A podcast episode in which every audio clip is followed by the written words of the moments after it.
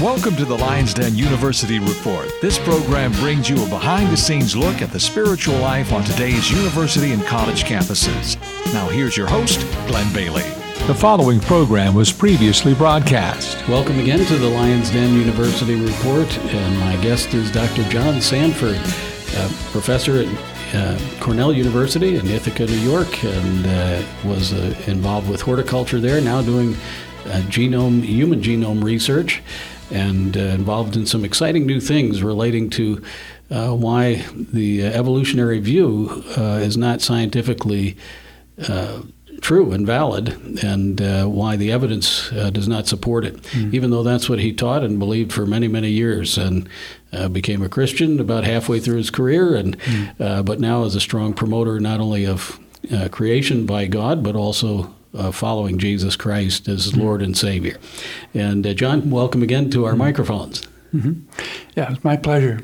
And you're uh, excited about a new book that's just come out about a conference that kind of you put together. Tell us a little bit about that and and uh, what's important about it. Okay, so uh, the the topic for the book and the conference was biological information, new perspectives, and uh, biological information is really the the cutting edge of all uh, most biological research going on today is about this topic of biological information. Because what we're this is the really the 21st century biology is revealing that uh, life is alive because it is a biological information network. There there is within a living cell something akin to the internet going on. Mm. you have billions of cellular components that are communicating with each other. Right. And a lot of this is communication is actually mediated by language, and it is transmitted uh, where where essential instructions are being conveyed from one part of the cell to the other, and then respond, and then the other part responds. And so the we used to th- think of biological information mostly in terms of the DNA, all the instructions and specifications that are in the DNA. But that's really just like the hard drive of your computer. That's static information that's stored in the DNA. But really, the RAM or active memory of the living cell are all the proteins and RNAs and all the other molecules, signaling molecules, that are in the cytoplasm and that are active and being actively transmitted through information networks. And so that's, um, that's a, an incredible new realization. More and more scientists, not just proponents of intelligent design, but secular scientists, atheistic scientists, are realizing that what's going on in the cell is um, executable programs. That we're, mm, we're looking right. at um, layer upon layer upon layer of information systems executable programs, hardware and software, and uh, something like uh, internet. Uh, and so. So, and winding back history, when Darwin came up with evolution, it was the cell was kind of a glob of uh, substance that, that, was undefined. so, so it's, it's really interesting because when Darwin developed his concept of uh, natural selection, he didn't know what was being selected for or, or what the basis of life was. The concept of biological information did not yet exist. He could have never dreamed that the foundation of inheritance what were, was information similar to a library. Right. Mm-hmm. And so he, he couldn't have ever guessed that. And so for him, life was very simple and a very simple minded mechanism. Well, there's variation and there's selection, and the selection creates new variants uh, or, or, or, favors certain variants is a better way to put it. Um, so his, his notion at that time seemed to have strong explanatory power, but in light of what we now know is happening within a living cell, his, his mechanism really has very little explanatory power. Um, no one in the programming world thinks that you can build a executable code one by saying, "Well, I think I'll start with a zero and I think I'll have three ones and then another zero. That's not how programs are made. All types of information, whether you're sending an email or writing a book or writing a program, start with a concept. And when you have the concept, then you start to think about the components of the concept. And then you think about what sentences you're going to use, and then you choose what words you're going to use in your sentence. And the last thing you do is choose the letter. And you haven't begun the book with a T because you like T's or T just happened to show up. You begin the book because it has to start with the word the, because it's part of a sentence that opens the book that introduces the subject. That's the way information works. It comes from the top down, not from the bottom up. And that's another fundamental thing that came out of this symposium, is that um, information flows down, not up. It comes from high and flows down. It doesn't. Molecules don't organize themselves into information. Information organizes molecules into life. And so you believe God created the heavens and the earth, and God is the ultimate, uh, infinite, uh, infinitely wise uh, person who brought this into existence. It didn't just uh, organize itself. Right. So, so basically, um, Werner Gitt, one of the scientists there who's a specialist in uh, information theory, has written a book called In the Beginning Was Information. And that's right, because, or actually more accurately, in the beginning was God, and God made information, and the information was the basis for life. But um, so, but information comes from intelligence. You never get information by any type of natural process. And information is communicated to intelligence. If you and I are talking, it's only because we have brains. If we were two rocks, we wouldn't be having a very interesting conversation, and there would be no mechanism for us to agree on a language and so uh, we couldn't.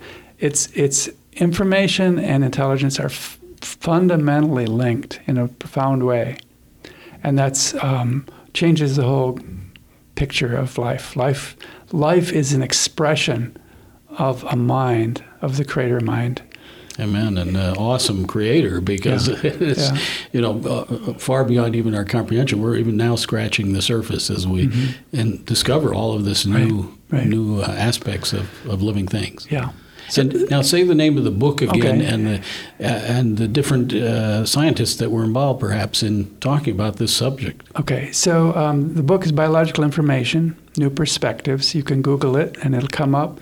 Uh, the book it, it was. Um, there are 29 well credentialed scientists who contributed to the book. Uh, it is, uh, they represent every field you can imagine that's relevant to biological information.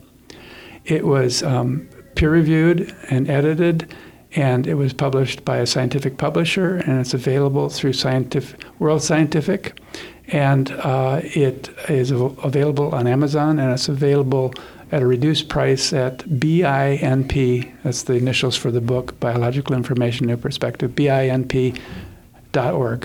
And so the BNIP is um, uh, like half price, basically, compared to the others. So that's, that's the, the, the book. It is a landmark book. It's, I believe, one of the most significant books defending intelligent design.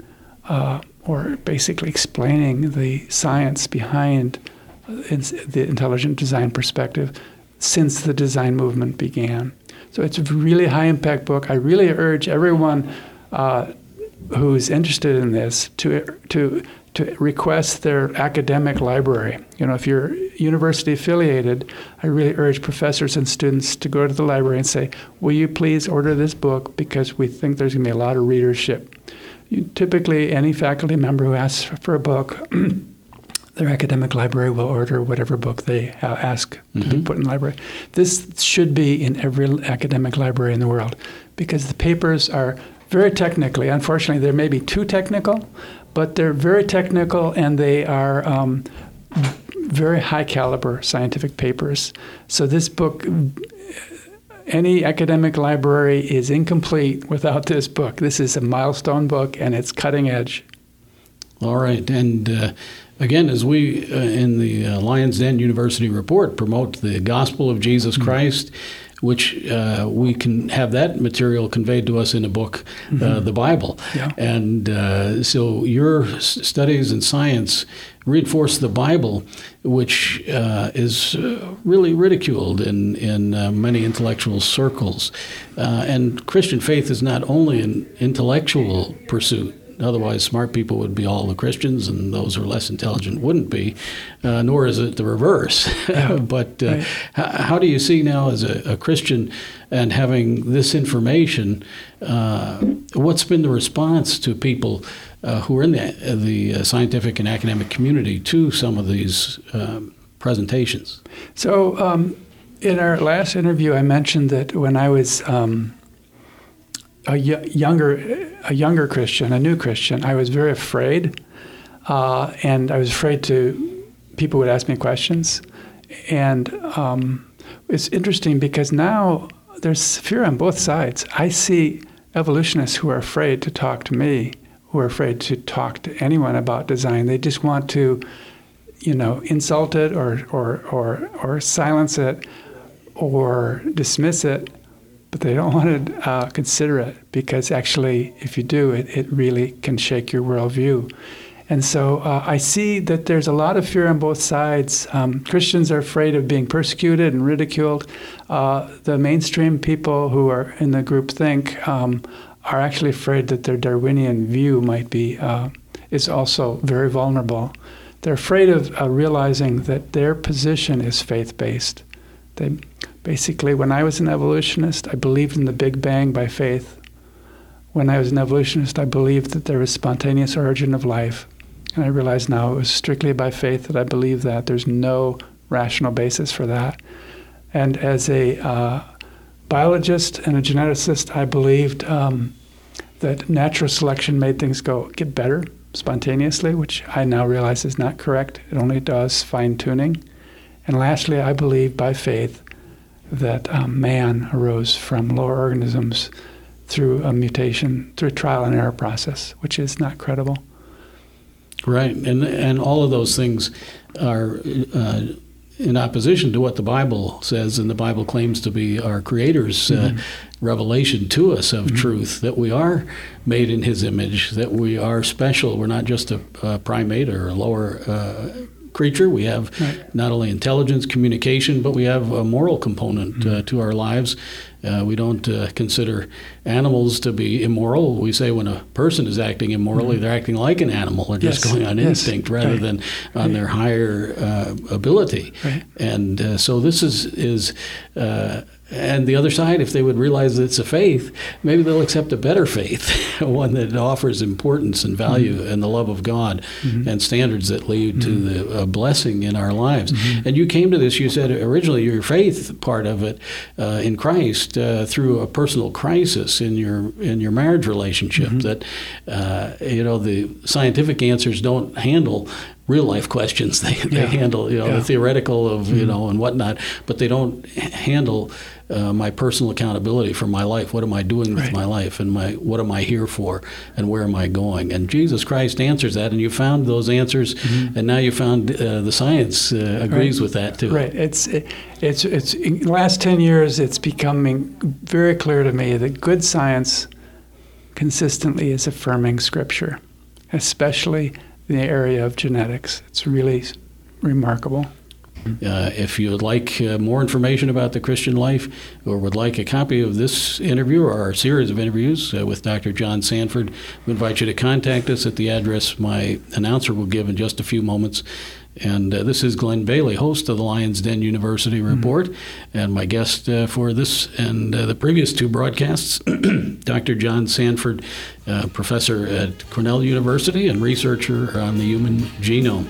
And again, John, so thank you so much for joining us.